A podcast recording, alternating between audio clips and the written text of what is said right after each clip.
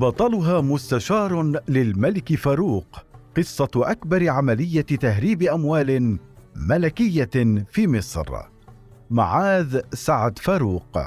بعد ثورة الثالث والعشرين من تموز يوليو 1952 بدأت عمليات البحث والتفتيش عن خبايا عهد الملك فاروق 1920 1965 والعمليات السرية التي كانت تدار داخل القصر الملكي بمساهمة من مستشاريه ومساعديه وعلى رأسهم مستشاره الإعلامي الصحفي كريم ثابت والمستشار الاقتصادي لشؤونه الشخصية إلياس أندراوس والأخير أي أندراوس تورط في أكبر عملية تهريب أموال للأسرة العلوية في مصر. أضخم عملية تهريب مجوهرات.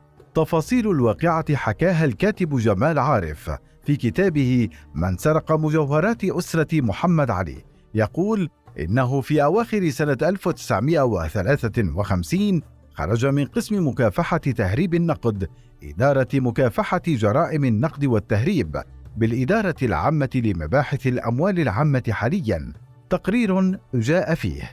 اتجه الكثيرون من أثرياء مصر وبعض الأمراء السابقين من أعضاء أسرة محمد علي إثر حوادث القاهرة إلى بنك حمصي للاستعانة به في تهريب أموالهم إلى الخارج.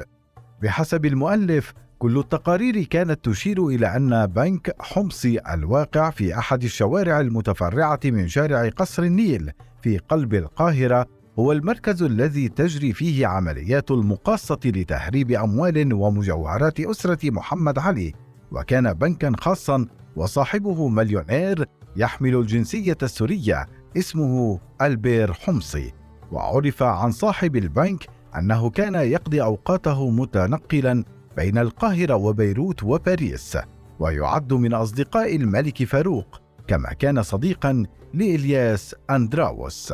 وبحسب التقرير المذكور لجأت بعض الأسماء الكبيرة إلى صاحب بنك حمصي لمساعدتهم في تهريب جانب من أموالهم إلى الخارج. منهم إلياس أندراوس. كان هذا التقرير بداية لعملية مراقبة دقيقة لكل العمليات المريبة التي أقدم عليها البنك. وذهب ضابط في إدارة مكافحة التهريب. ومعه خبير في إدارة النقد إلى مبنى البنك لتفتيش دفاتره. وأخذ الضابط يقلب في الدفاتر. وفجأة توقف أمام أحد الأرقام وهو يقول مليون ومائة ألف جنيه مرة واحدة فاستبشر خبير إدارة النقد وصاح عظيم لقد أمسكنا بالدليل بحسب عارف بدأ التحقيق فورا مع المسؤولين عن إدارة البنك وكان هذا أول الخيط الذي كشف عن واحدة من أضخم عمليات تهريب المجوهرات وأموال أسرة محمد علي إلى الخارج. دور بعبع المهربين يشير حسين الرملي في مؤلفه مجوهرات أسرة محمد علي والأربعين حرامي. بلاغ إلى المدعي العام الاشتراكي إلى أن ضابط مكافحة التهريب كان اللواء الراحل أحمد كامل عارف الذي عمل مديرا لإدارة مكافحة تهريب النقد في وزارة الداخلية لمدة 15 سنة كاملة بعد ثورة تموز يوليو 1952 وكانوا يطلقون عليه اسم بعبع المهربين. وفي حديثه مع الكاتب الصحفي جمال عارف حكى أحمد كامل عارف تفاصيل الواقعة بقوله كانت مفاجأة عندما تبين أن مبلغ مليون ومائة ألف جنيه قد تم تحويلها بواسطة البنك حمصي إلى أحد البنوك السويسرية لدفعها إلى شخص مجهول الاسم والجنسية. وعرف أثناء التحقيق أن الياس أندراوس كان هو هذا الشخص المجهول. وأن فاروق كان قد سلم هذا المبلغ إليه قبل خروجه من مصر ليهربه إلى الخارج. والياس دفع إلى صديقه صاحب البنك مبلغ مليون جنيه فقط وطلب إليه أن يحولها باسمه إلى أحد البنوك السويسرية ووعده بأن يدفع إليه مبلغ المئة ألف جنيه المتبقي بعد عدة أسابيع. وحول صاحب البنك المبلغ كله إلى سويسرا. وبعدها بأيام قامت ثورة تموز يوليو 1952 وعندما قامت الثورة كان أندراوس ضمن مجموعة سياسيين احتجزتهم القيادات في مبنى الكلية الحربية. وبعد الإفراج عنه تدهورت صحته وأراد أن يسافر إلى لندن للعلاج. فبعث إلى المسؤولين في مجلس قيادة الثورة يطلب السماح له بالسفر إلى الخارج للعلاج ووافقوا على رغبته لأسباب إنسانية وسافر بالفعل لكنه توفي بعد عدة أسابيع في المستشفى الذي كان يعالج فيه. يقول أحمد كامل عارف جاءنا في تلك الأيام تقرير يقول إن ألبير حمصي زار الياس أندراوس في المستشفى قبل وفاته بعدة أيام.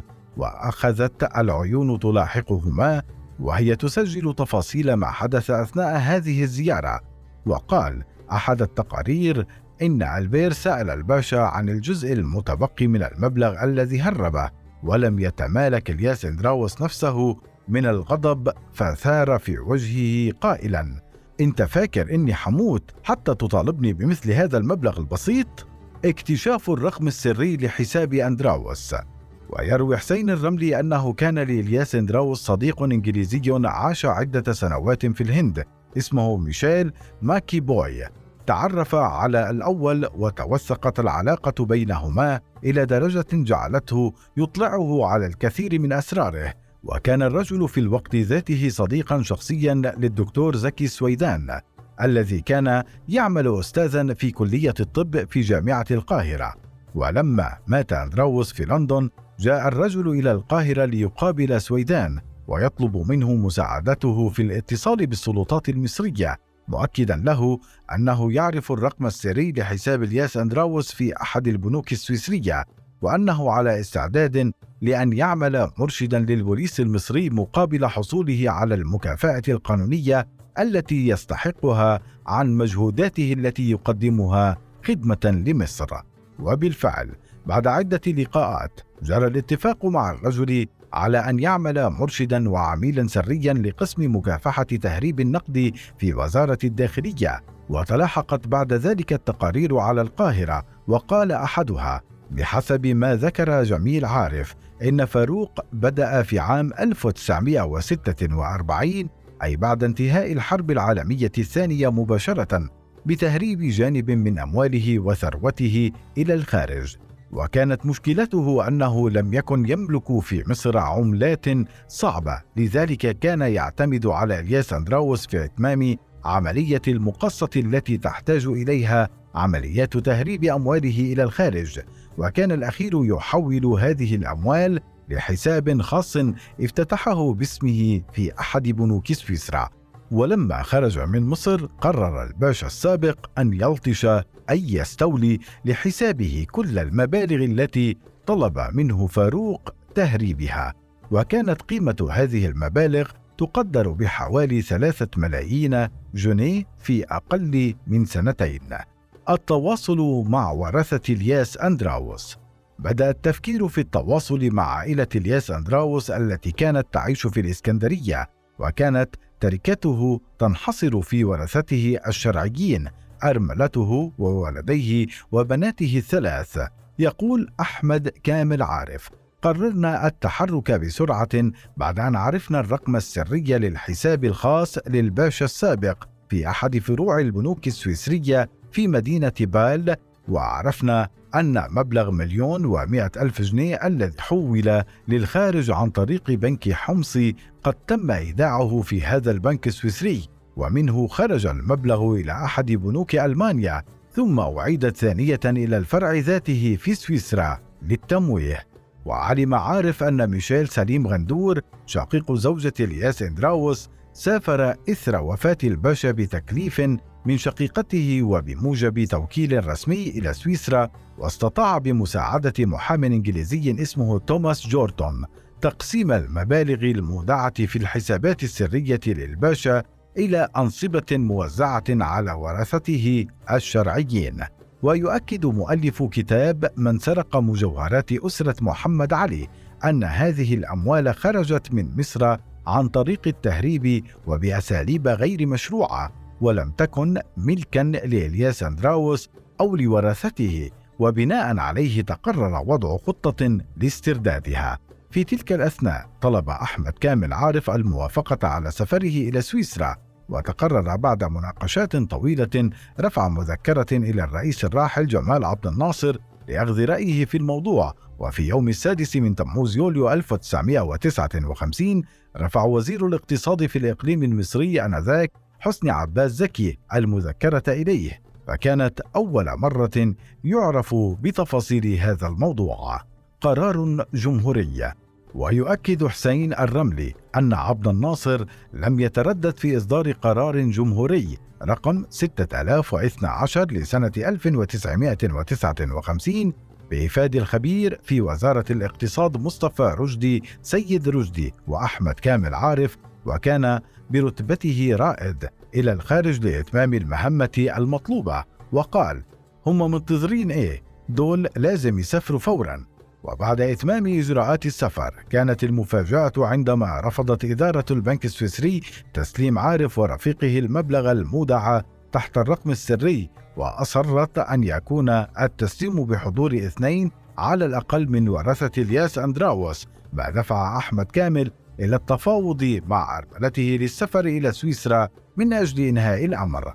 وبالفعل سافرت أرملة الياس مع ابنتها نادية إلى سويسرا وجاء معها المحامي كمال حليم لتجري بسرعة عملية استلام جميع المبالغ التي كانت مودعة باسم زوجها في البنك، كما تسلمت وفقا لما ذكر أحمد كامل عارف ثلاث ساعات مصنوعة من الذهب الخالص مطعمة بالماس والياقوت. ولا يقل ثمن كل واحدة منها عن خمسة وعشرين ألف جنيه. كانت مودعة أيضا في البنك تحت الرقم السري ذاته. زكيبة فارغة لاستلام الأموال. لم تكن أرملة المرحوم تعرف شيئا عن حقيقة المبالغ التي كانت مودعة لحساب الباشا السابق بحسب عارف.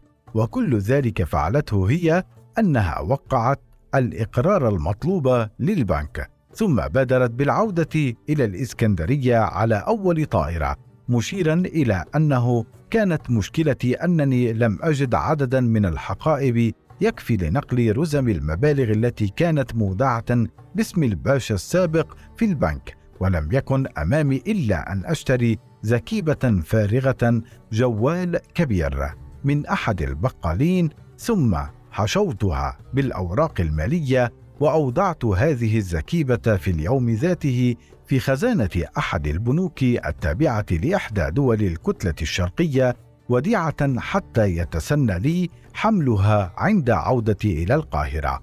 وأوضح أحمد كامل عارف بحسب ما نقل عنه جميل عارف أن المبلغ كان حوالي نصف مليون جنيه استرليني ونال مكافأة من الدولة عبارة عن وسام من الرئيس الراحل جمال عبد الناصر وعشرة آلاف جنيه من وزارة الخزانة المالية حاليا أداة فاروق للسرقات لم تكن تلك الواقعة الوحيدة التي تشير إلى سرقات واختلاسات إلياس أندراوس، لكن ذكرت العديد من المراجع بعض الجرائم الأخرى التي ارتكبها مستشار الملك واستغلاله ثقة الأخير فيه. يروي المؤرخ الكبير عبد الرحمن الرافعي في كتابه مقدمات ثورة 23 يوليو أن الملك فاروق أصدر أمرا ملكيا يوم الرابع والعشرون من كانون الأول ديسمبر 1951 بتعيين الدكتور حافظ عفيفي رئيسا للديوان الملكي وكان الأخير آنذاك رئيسا لمجلس إدارة بنك مصر. ويوضح الرافعي أن منصب رئيس الديوان الملكي كان شاغرا لأكثر من عام ونصف منذ استقالة حسين سري منه في نيسان أبريل 1951 ولم تكن هناك أسباب واضحة تدعو إلى شغل هذا المنصب في الظروف العصيبة التي كانت تكتنف البلاد. مؤكدا دلت الملابسات على أن سببه الجوهري هو رغبة الفاروق في إخلاء مركز حافظ عفيفي في بنك مصر ليشغله الياس اندراوس أحد رجال حاشيته المقربين إليه وأداته في اختلاساته وسرقاته.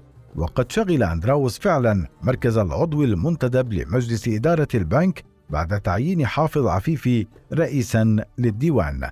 وهناك موقف آخر يدل على حظوة أندراوس لدى الملك فاروق. واستخدامه كأداة لتحقيق أطماعه ذكره المؤلف جابر عبد السلام هلال في كتابه السر الكبير أسرار وخفايا تأمين قناة السويس. نقل عن الدكتور مصطفى الحفناوي صاحب الإعداد القانوني لقرار تأميم القناة.